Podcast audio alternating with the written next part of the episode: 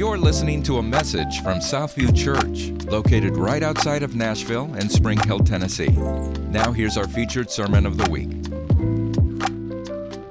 Today, we are currently in a series we've done these deeper series where we've gone into the book of James, we've gone into the book of Galatians, or Ephesians rather, I believe it was, and now we have started on the book of Galatians. It's part of our deeper series, Deep, which we started two years ago, if you don't know, and it's an acronym for what we want you guys to be living out, which is discipleship, evangelism, engagement, and prayer. We want these to be on the forefront of who we are as Southview. So, Mark did an amazing job last week. And yes, he talked about, he started us off talking about what have you done for me lately? And he talked about people pleasing and God pleasing. And I really took that to heart. And I was like, you know what? I please my family way too much. So I am not making dinner this week. You are all on your own. It was too much. No. no if I don't cook, you don't eat. Let's be honest. Okay. anyway, before we begin, let's pray. Amen. So, God, we thank you. Thank you, Holy Spirit. God, I thank you that great is who you are. And we pray that great is who you'll be in each one of our lives, God. And I pray that as I deliver this message, I pray that it will be with clarity. I pray that it will touch each person's heart in this room the way you want to speak to us. You've created us all individually different, and you know we've all came with something. You know, we've all walked into this room with carrying something that we want spoken to, God. So I pray as I deliver this message, you will speak to your people through me. And I pray that they will leave here changed, never the same. In Jesus' name, amen. Amen. So, like I said, we're starting in chapter two. So if you want to open your Bibles to Galatians uh, chapter two, but I'm going to do something a little bit different and I'm going to kind of do a little summary of verses 1 through 10. Is that okay? Just kind of like my own personal recap. So follow along with me. If you want to make changes, do it on your own time. But this is what I what I'm doing. Um, so Galatians 1 and 2 are pretty much kind of similar chapters in the fact where Paul is trying to preach against false doctrine. He didn't want false doctrine entering the church, and that's kind of what his passion was about. And so we start off verse 1 where it says that Paul was going into Jerusalem. He was traveling to Jerusalem. And it states he went according to a revelation, it says. Now, some scholars think it might be referring to a revelation uh, by the prophet Agabus had in Acts 11, verse 27 28, that there would be a great famine all over the earth. And so the disciples were kind of pairing off to go reach the people that had the needs. So Paul and Barnabas were partnered together, and they were going into the area of Judea to take care of the Christians there. Well, Paul not only brought Barnabas, but Titus is mentioned also. And these were Paul's, Titus was Paul's good close friend. And it was interesting that these two were with him because Barnabas was a Jew and Titus was a Gentile. And so Paul comes and he actually has an encounter with the pillars of the church, it says, which is Peter, James, and John. They were like the disciples of the church. Peter, the one that says, I built my house, the Lord said, upon the rock. That's the Peter we're talking about. And he has this confrontation with them. And he says, I just want to make sure, he's doing his good job being a student, that we're talking about the same gospel. I have been called to the uncircumcised, you have been called to the circumcised, but we still have the same message. Is this correct? So he's going to the group and asking them, and it says that they gave him his right hand of fellowship, which means they gave him their approval. Yes.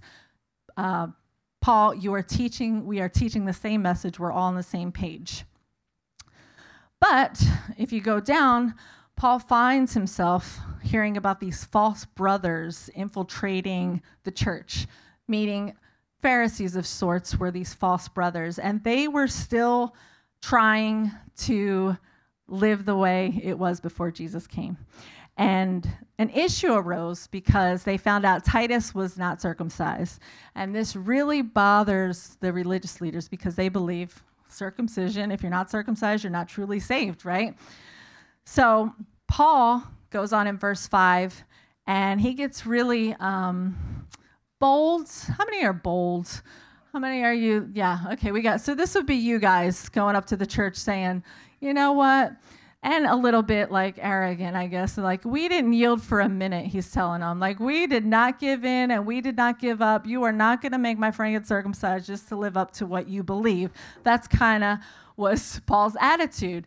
But he had that attitude because he believed in the truth of the gospel. And he wanted the truth of the gospel to remain because the truth of the gospel was you didn't need circumcision for salvation. You needed Jesus for salvation.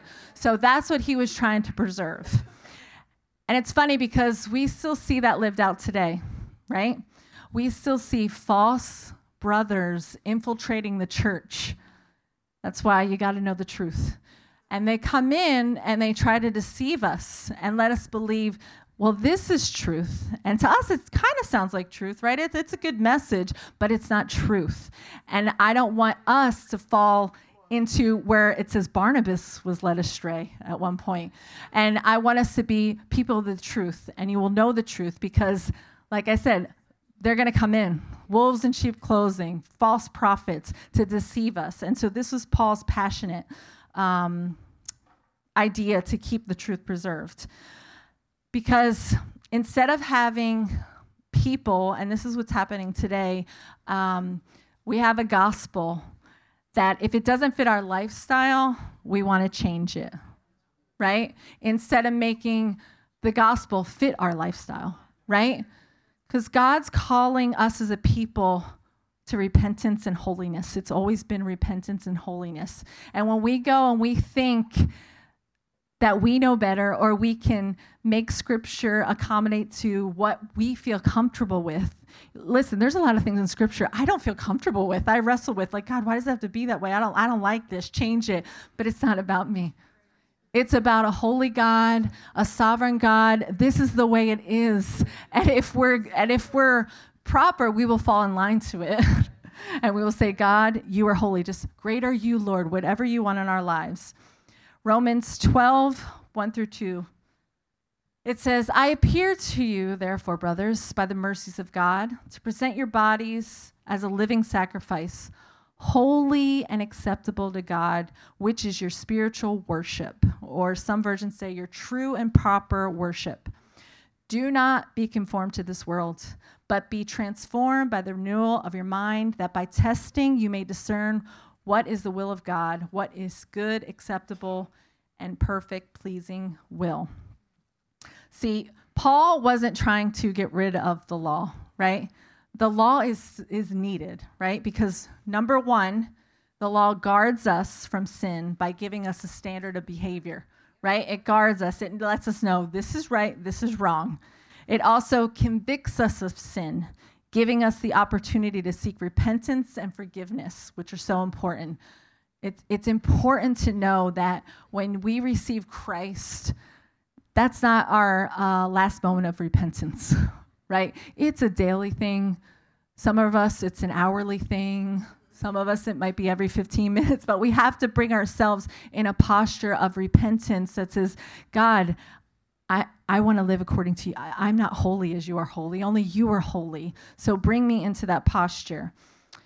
And the last one is it drives us to trust the sufficiency of Christ because we're never going to live up to the Ten Commandments, right? The Bible says, not one is holy. No, not one. Only God. So we are going to fall short a little bit. But we need the law because the law can't save us we need Jesus, I should say, because the law can't save us, only Jesus can, right? He's the one that can save us. So Paul was just in these early verses of the chapter reminding them that we're not justified by what we do and we can't work up our salvation and we can't, you know, do all the things. No. It's not about our works. It's not about being justified by the law, but it's about faith in Jesus, guys, which is good news for all of us because how many know we need faith in Jesus. How many know we have paths? I believe Paul was so passionate about this because his past, right? He was out there killing sinners and he probably knew, he probably loved this message because He's like, I don't think I could work enough to get the forgiveness that I need. Anybody feel that way? I can't work enough to earn God's salvation, go to church enough, read my Bible enough, pray enough to get repentance for what I did. Good news. That's why Jesus came. That's why Jesus came to cover all that sin. So here we go. Last week, Mark's title of his message was what have you done for me lately? And if you know that reference, kudos to you. but I decided to play off that and give a little nod to a song title in my message. So here we go. The title of my message is Killing Me Softly.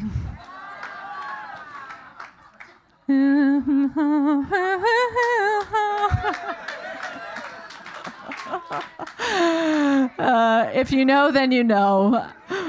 Roberta Flack, Fugees, come on. Got all the generations in there. Sorry if they don't know. anyway, Killing Me Softly, we're going to start reading in Galatians chapter 2, and we're going to have you stand as we read. We started having people just taking real reverence of the Word of God and the importance of it, and standing when we read, and putting on my readers. Okay, so beginning in verse 11. But when Cephas, which is Peter, came to Antioch, I opposed him to his face because he stood condemned. For before certain men came from James, he was eating with the Gentiles, but when they came, he drew back and separated himself, fearing the circumcision party. And the rest of the Jews acted hypocritically along with him, so that even Barnabas was led astray by their hypocrisy. But when I saw that their conduct was not in step with the truth of the gospel, I said to Cephas before them all, If you, though a Jew, live like a Gentile and not like a Jew, how can you force the Gentiles to live like Jews? We ourselves are Jews by birth and not Gentile sinners. Yet we know that a person is not justified by the works of the law, but through faith in Jesus Christ. So we have been we have believed in Jesus Christ in order to be justified by faith in Christ and not by the works of the law, because works of the law no one will be saved. But if in our in our endeavor to be justified in Christ, we were to be found to be sinners, is Christ then a servant of sin? Certainly not. For I for if I rebuild what I tore down, I prove myself to be a transgressor. For though the law I died to the law, for through the law I died to the law so that I might live to God. I have been crucified with Christ. It is no longer I who live, but Christ who lives in me. And the life I now live in the flesh, I live by the faith of the Son of God, who loved me and gave himself for me. I do not nullify the grace of God, for if righteousness were through the law, then Christ died for no purpose. Christ died for no purpose. You may be seated. Death is an interesting thing, right? It's something that we all will experience at some point or another, right? And it's also something that has a lot of unknowns. It's it's this mystery of like, okay, what's gonna happen? Nobody's come back to tell us, you know. So it's kind of like this unknown. We hear of near death experiences and what is the quote we always hear my life flashed before my eyes right? It's like have you ever thought about that statement? Ever really thought like your life flashing before your eyes? It's like would you enjoy the movie that you saw? Or would you be disappointed in what you see? Would you feel like you fulfilled all that god has planned for you up until this moment? When Mark and I got married, we went um, on our honeymoon. We went to Martha's Vineyard. And being the amazing wife that I am, we went to go see The Matrix on our honeymoon. it had just come out, and he was excited about this movie. So uh, it changed his life really because he references it in a lot of messages. And I have seen it maybe three or four. I still don't get it. I'm still like, what is happening right now? things coming out of heads? What is happening? Anyway, all that to say, Mark enjoyed that movie. I was disappointed with what I was seeing. I was lost. but it's it's funny to think about our life and if we're fulfilling what God's called us. To. Are you happy with where your life's going, or are you kind of like, I need to change some things?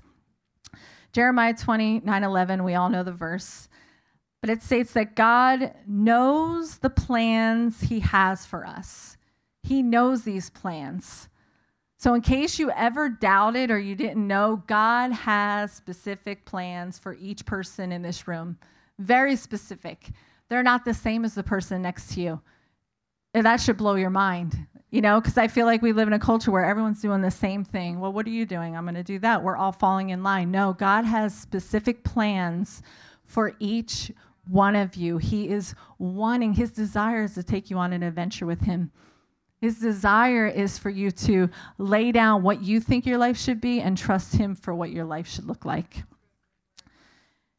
And it says that He knows them. He knows them. Have you ever considered just asking God, what, what are the plans for my life? Why do you have me in Spring Hill, Columbia, Thompson Station, Franklin, Tennessee in 2023? Why am I here? What are the plans for this moment in my life? He will tell you. Jeremiah 33 3 says, Call to me and I will answer you and will tell you great and hidden things that you have not known. That's pretty remarkable. Call unto me, and I'm going to tell you great things. I'm going to tell you hidden things. That means things that nobody knows, really. It's hidden. I'm, I'm like fascinated by that verse that says, um, Jesus said, He left and He said, You will do greater things than I did. I, I don't know about you. I have not seen anybody doing greater things than Jesus did, but it's a promise. Do somebody want to be the first one to do greater things than Jesus did? I mean, it's a challenge. I, I hope I can live up to that challenge because that would be amazing. That would be amazing. Paul's message in the second chapter of Galatians really was all about death the death of Jesus and why it was important, and the death of ourselves for it's no longer we who live, but Christ who lives inside of us. And Jesus models this to us so well this selfless nature that he has, and this unconditional love that he has. And I want to be that person. I want to be a selfless person. I want to have unconditional love. I want to be this person. But how many know it's hard when you're dealing with people? It's hard, right? Uh, there's many times where I look to heaven, I'm like, God, how do you deal with us? How do you love us? I mean, we are all over the place. 1 John 4:10 says, "But this is love, not that we loved God, but that God loved us, and he sent his son as an atoning sacrifice for our sins." It's amazing. It's, it's a beautiful message. If you don't know the message of Jesus, He came, He died for you so that you may live for Him. It's kind of like this, this story where God came down from heaven, died for us so that we may be brought up to heaven to live with Him. And now, what does He want us to do? He wants us to die to ourselves here on earth so that He can live in us and we can live for Him here right? We live for Him here so that one day we live with Him up there. And that's kind of like our mandate. But it's going to take a little dying to self to get there. It's going to take a little uh, less focus on me and more focus on others. So I am going to give you three ways to break free from selfishness. Everyone say, Yay! Number one we got to confront our issues. We got to confront our issues. I'm just going to let you know we all have issues. Every single one of us. And if you think you don't have any issues, you probably have a lot of issues. just saying. we need to stop blaming other people for how we live our lives. It's not our parents' fault. It's not our siblings' fault. It's not our children's fault. It's not our boss's fault, our neighbor, the kid down the street that looked at us the wrong way. It's nobody's fault. Now, I'm not saying that bad things that haven't happened to you, hard things haven't happened to you, unfair things haven't happened to you. I'm not saying that. I, I know hard things have happened and I know unfair things have happened. But what I am saying is we need to confront those things under the blood of Jesus and get healing and wholeness so that we can live a life that He's purposed us to do. Amen? Because He's called us to do some great things. James 4 1 through 4 says, What causes quarrels and what causes fights among you? Is it not this, that your passions are at war within you? You desire and you do not have, so you murder. You covet and cannot obtain, so you fight and quarrel. You do not have because you do not ask. You ask and do not receive because you ask wrongly to spend it on your passions. You adulterous people. Do you not know that friendship with the world is enmity with God? Therefore, whoever wishes to be a friend of the world makes himself an enemy of God. That's a pretty bold statement right there. How many know I don't want to be the enemy of God? I want to be the friend of God. And what does that mean? That means getting the passions that are at war within us in check and in line and confronting those issues. How many of you know some passionate people? How many of you are passionate people? I may or may not be married to a passionate person, which has in turn brought passion out of me. but Paul was passionate that's what you get when you read Galatians 1 and 2. That he, he was passionate about what he believed, right? He was passionate about re- making us remember that it was all about faith. It was all about faith in Jesus. It was all about the, him dying on the cross. It was about Jesus. But there was also those false brothers that were passionate about making sure the law was upheld, and they were passionate too. See, passionate, they were passionate about two very different things. So you can have you can be passionate about two very different things, right? One can be good and one can be off. And that's why we have to make sure we're bringing our passions to the Lord and keeping them in line and check because a passion unchecked by God leads to sin ultimately. It leads to selfish ambition, selfish desires, because it's all about me and what I'm fulfilling in here. And also, a passion of sin leads to death. So we have to always make sure we're taking these things to the Lord. So quarrels arose among them, it says. But instead of fighting, Paul confronts the issue. It's pretty, probably a wild uh, story or experience if you were like the fly on the wall to see Paul coming up to Peter, the pillar of the church, and saying, Listen, you're a hypocrite. What are you doing? What are you doing, Peter? This is not how we were, this is not what Jesus came to do. You know this. He says, if you're a Jew and you live like a Gentile and not like a Jew, how can you force these Gentiles to live like that? You're a hypocrite. You're a hypocrite. And so he confronted this issue, which I love because how many of us avoid issues? Who, who's an issue avoider? Right? How many are like, I'm good? I'm always like, Mark, deal with that. There's a problem. Go right in for me because I just want people to like me. but it's hard to confront an issue because it makes us uncomfortable, it makes the person uncomfortable, but they have to be dealt with. Because if these passions that war inside of us, these issues, aren't addressed in our hearts, they will lead us to sin. And it's a hard thing not to satisfy a passion, isn't it? It's hard. Whether it's good or bad, it's like we want to satisfy that passion. And we see this in Genesis with Cain and Abel, right? Cain went from hate, from jealousy to hate to murder, just like that. Just like that. But God gave him this warning. God gave him this warning in Genesis 4, 4 7. He says, If you do well, will you not be accepted? And if you do not do well, sin is crouching at your door. Some versions say knocking at your door. Its desire is contrary for you, or its desire is for you, some versions say.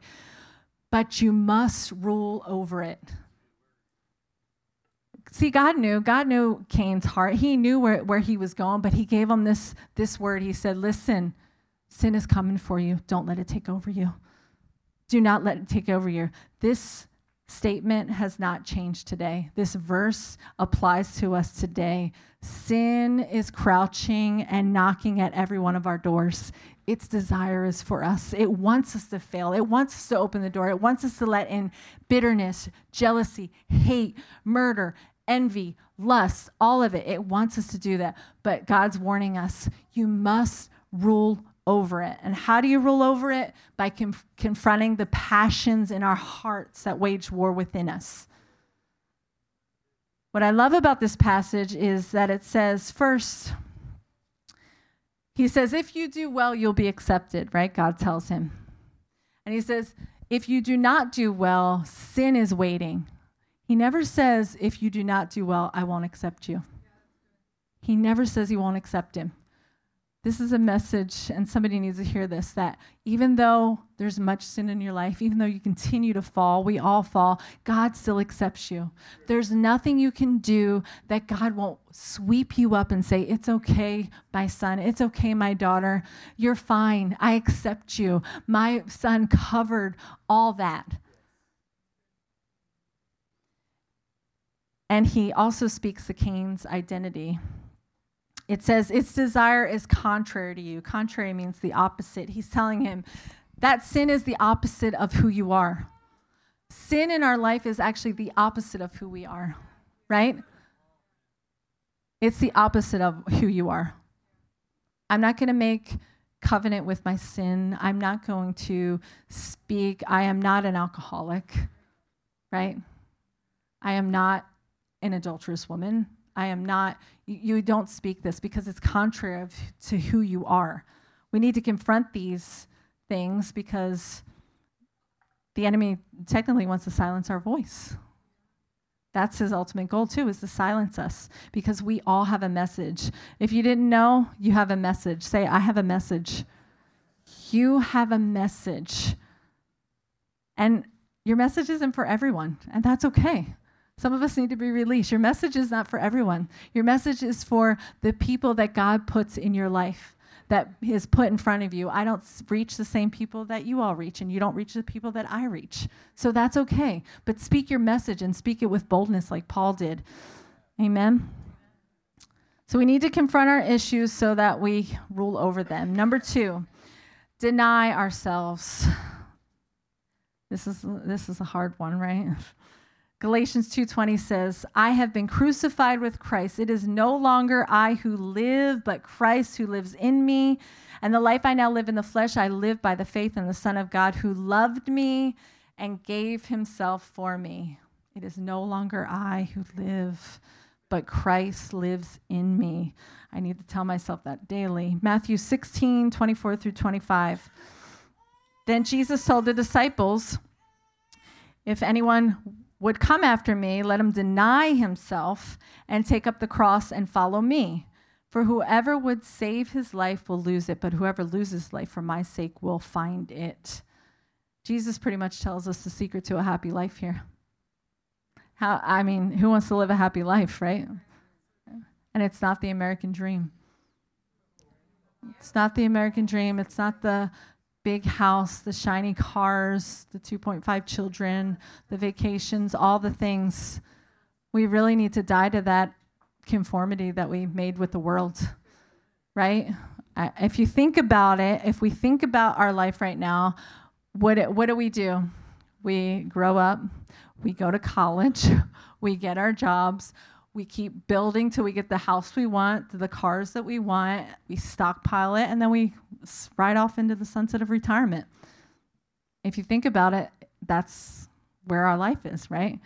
Some of us are living from Friday to Friday, working for the weekend. That's all we think about. Some of us are living for vacation to vacation. God has called us to so much more. Like so much more, more than we could more than you can imagine, more than you can even imagine, but it comes with denying ourselves, right? When Jesus died and he denied himself, what actually happened? Life came. Life came. When we deny ourselves, actually, life comes from us. 2 Corinthians 5:17 says, "Therefore if anyone's in Christ, he's a new creation. The old has passed away, behold, the new has come. You are a new creation in Christ Jesus." You guys, we all have a new it's like if you get a new gift for Christmas or for your birthday, but you never take it out of the box. What good is it? Right? Some of us need to go to that box, take out our new creation in Christ and start putting it on and living like that because there are great and powerful people in this room that are called to change and shift atmospheres, that are called to change things, but you just got to see it. You just got to know it. Dying to ourselves is hard in a self focused culture. This is a very me focused culture, a very self focused culture, a very we want what we want when we want it. We're waiting in line in the Chick fil A or whatever, and they're like two minutes off, we're aggravated, right? It's like going through the line, they're like, my pleasure. I'm like, it was not a pleasure. I should have been out of here two seconds ago. But whatever, praise Jesus. Uh, come to Southview. you do not know me. It's kind of hard to hide in a 15 parachuter van. If you see me speeding down Spring Hill, I'm so sorry. So sorry. Um, but the Lord wants to give, a, give us to give up what we want and to follow what He did, right? Some of you know my story um, about our 10 kids. I'm just going to recap it shortly. But Mark and I have 10 children one boy, two boys now, and eight girls.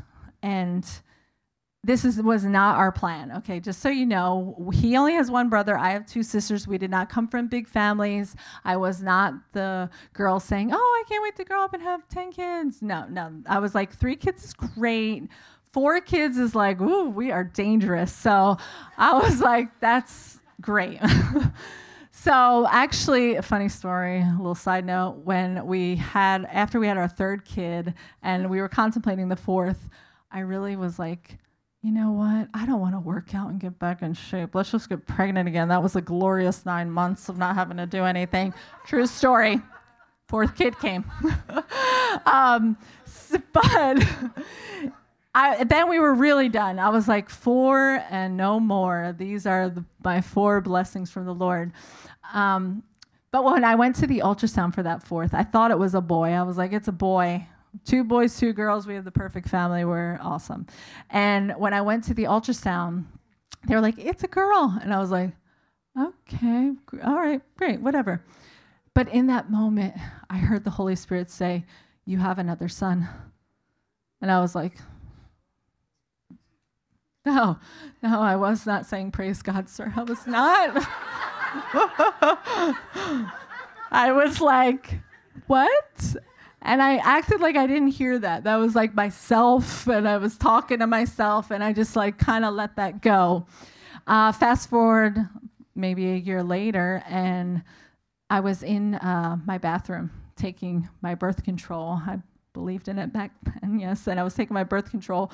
And the Lord spoke to me in that moment, and He said, do you want control of that or do you want me to? Yeah, heavy word. And of course, I was like, I would like control of it very much. Thank you. because you are the God of the universe. It says, Be fruitful, multiply, and I will have 25 children. and so I did what every good Christian did, and I popped my pill and I went to bed. and again, I was like, I'm good. I didn't hear that. I just made all that up. But how many know I wrestled with God that night? I wrestled with Him in bed, and a lot of it was because of my selfish desires that were waging war within me.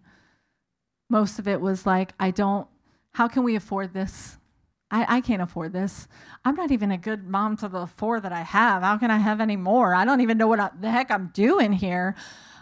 You know, I, I, mean, honestly, I was like, God, I don't want. I, I, what if I like blow up? Like that?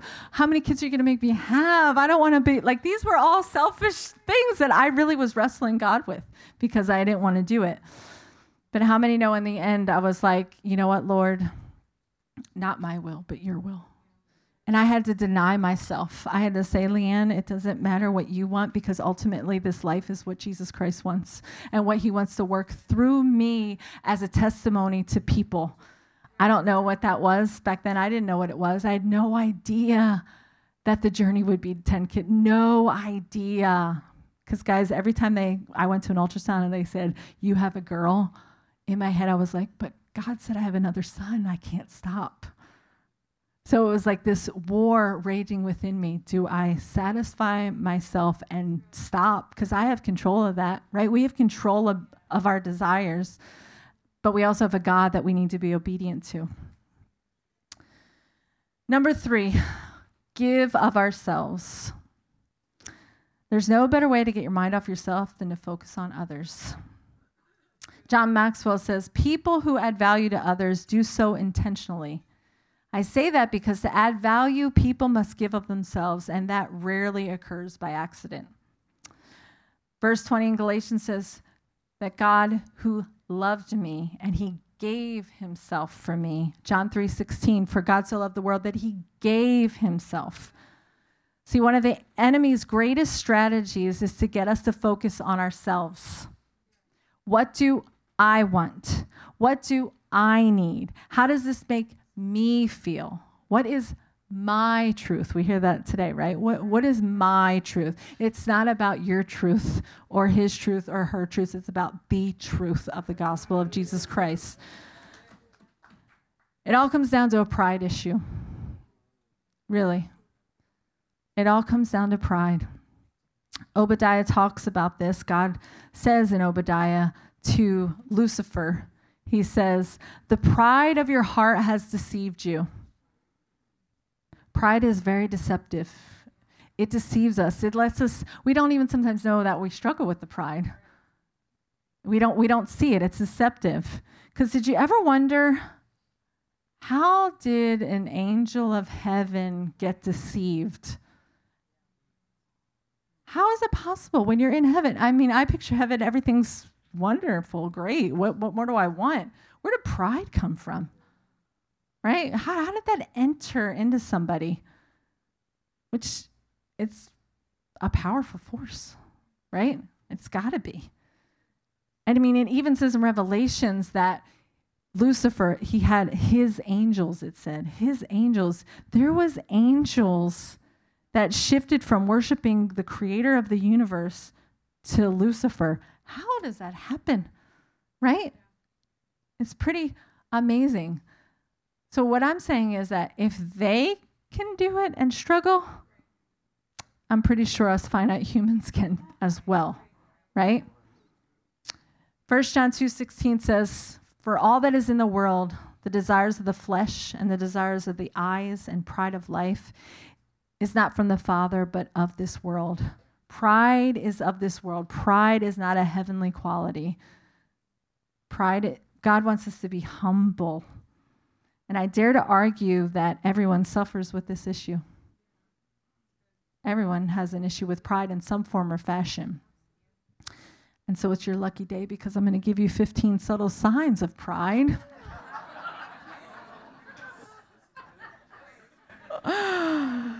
just in case you doubted that you struggled.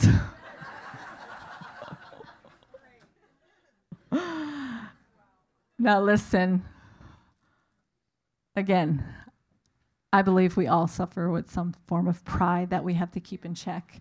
But thankfully, there's a God who helps get us there, who helps us get us back into alignment. So don't feel convicted by this. Just feel free to know, okay, I've recognized some things and I'm going to get them in check with the Holy Spirit. And I say they're subtle because, you know, sometimes we don't see the subtle things in life. If you really want to know, ask your spouse. They'll probably point them out to you.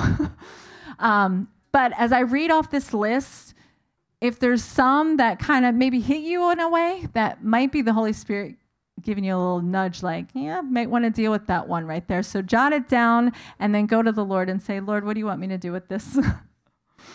Number one, assuming you already know something when someone is teaching. I didn't come up with this list, guys, so don't. Um. Number two, seeing yourself as too good to perform certain tasks. Number three, being too proud to ask for help. Number four, feeling the need to consistently teach people. Did he just call me out as I'm trying to speak here? What is happening? Number five, talking about yourself a lot. Number six, thinking you are better than others who are different or less fortunate. Number seven, when you disregard the advice of others. Number eight, when you are consistently critical. Number nine, consistent need for attention or affirmation. Number 10, unable to receive constructive criticism. Number 11, overly obsessed with your physical appearance. Number 12, unwilling to submit to authority. Number 13, ignoring people's attempt to communicate with. Number 14, justifying your sin instead of admitting to it.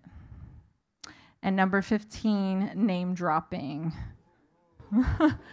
yeah. There's a, there's there's some on there. Got a little oohs and ahs.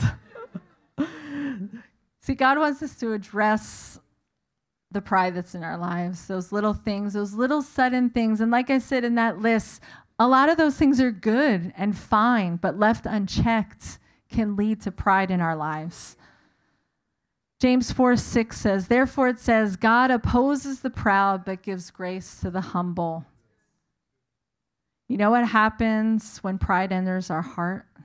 We focus more on ourselves and we lose sight of God. And the whole point is to keep our eyes focused on Jesus. That's the only way we're going to make it through this life is, is if our eyes are focused on Jesus. Because the devil wants us to make the same exact mistake that he made, right?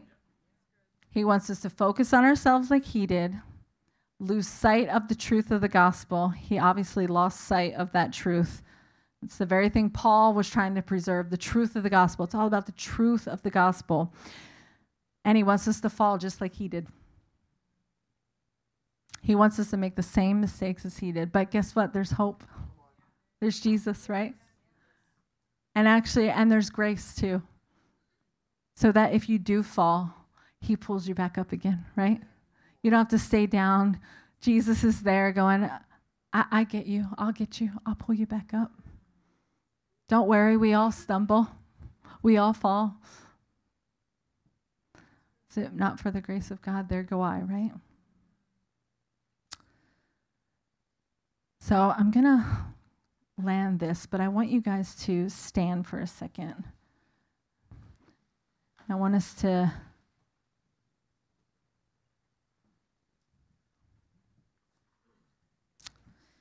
kind of get reset in a sense.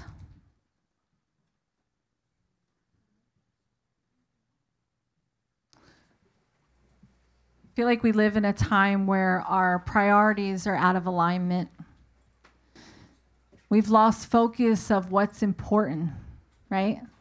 It's not important that you succeed in your company. It's good. Those are good things. It's not important that you go on vacation every year. It's a great thing. It's important that you live out the life God has called you to. It's important that you find out what that is. Those are the important things.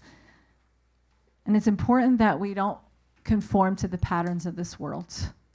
Really important that we don't, but we conform to the patterns of the Word of God, of what God has for us, because we are a chosen people, a royal priesthood I used to play video games like a long time ago, like I'm talking Nintendo.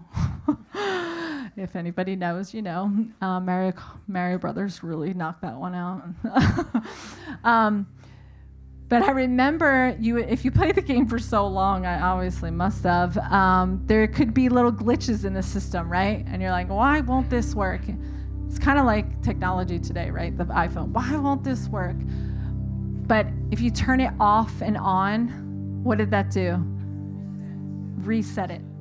And then all of a sudden, it was back to normal and everything was clear again, right? Could start from the beginning. I feel like that's what the Holy Spirit wants to do in this moment.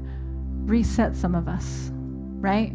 Turn off where our lives are all like the video game. It's all scrambled. It doesn't make sense anymore. It's like what's what's happening here? And we need to turn it off, clear it out, reset it in this moment, flick it back on and say, "Okay, God, here I am. Here I am. You can have it all.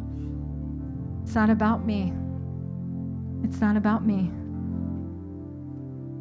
Some of us maybe need to confront some issues. Maybe you need to deny what you want for what God wants. Maybe there's a little bit of a pride issue there, and maybe it's all of them. Either way, God wants us to bring it to Him. Acts 20 21 says, I have declared to both Jews and Greeks that they must turn to God in repentance and have faith in our Lord Jesus. See, it's not about just about faith, it's also about repentance. It's about faith and repentance, guys. We have to be a people that have our pride down and we come with a humble heart to say, God, it's not about me. It's not about what I want. It's about what you want. And let me tell you, when you put God on the throne of your life, you put God first, all these things are added to you. It's a guarantee. Now, the enemy will deceive us and make us think if I do this, that, and the other, if I let go of this high paying job to follow after what God wants for me and take this low pay, I don't know if I'll be okay. You'll be okay. If God told you, you will be okay. You will be better than okay. You will be better than okay. I came to that point in my life where I'm like, I don't I don't know if I can trust God with control of my children. Let me tell you, I've been better than okay. These kids have changed my life in a way that couldn't be changed without them. God knew I needed them. God knew what he what I needed for my life. And how many know if anybody knows us better than we know ourselves, it's God. He knows what he wants for your life. He has the plans he has for you, right? So in this moment, with every eye closed, I just want us to take those idols in our lives, those things that were, those passions that are at war within us, and I want us to lay it at the feet of Jesus. And I want you to repent for putting any other thing before Him and His will for your life. And some of you may need to repent because you've never even asked God what His will is for your life. Some of us may need to repent because we were acting out of disobedience because we didn't want to follow the plan God for had, has for our lives.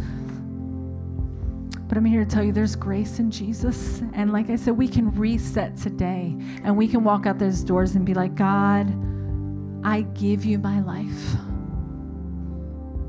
If you're bold enough to say that, I want you to say out loud God, I give you my life. Whatever you want to do, Use me, Lord.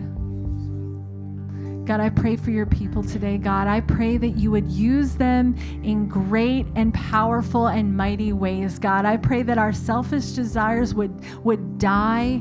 I pray that the pride that rises in our lives we would put into submission, God. And I pray that we would give you glory and honor in our lives. Even if it's unknown, even if it's scary, even if it's uncomfortable, God, I pray that we would be a, a people that trust you and your direction over our lives.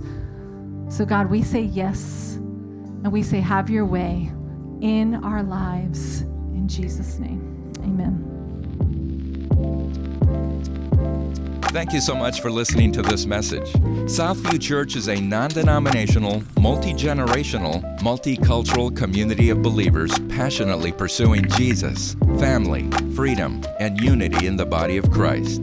If you would like to connect with us, visit us at southview.cc and follow us on Facebook and Instagram.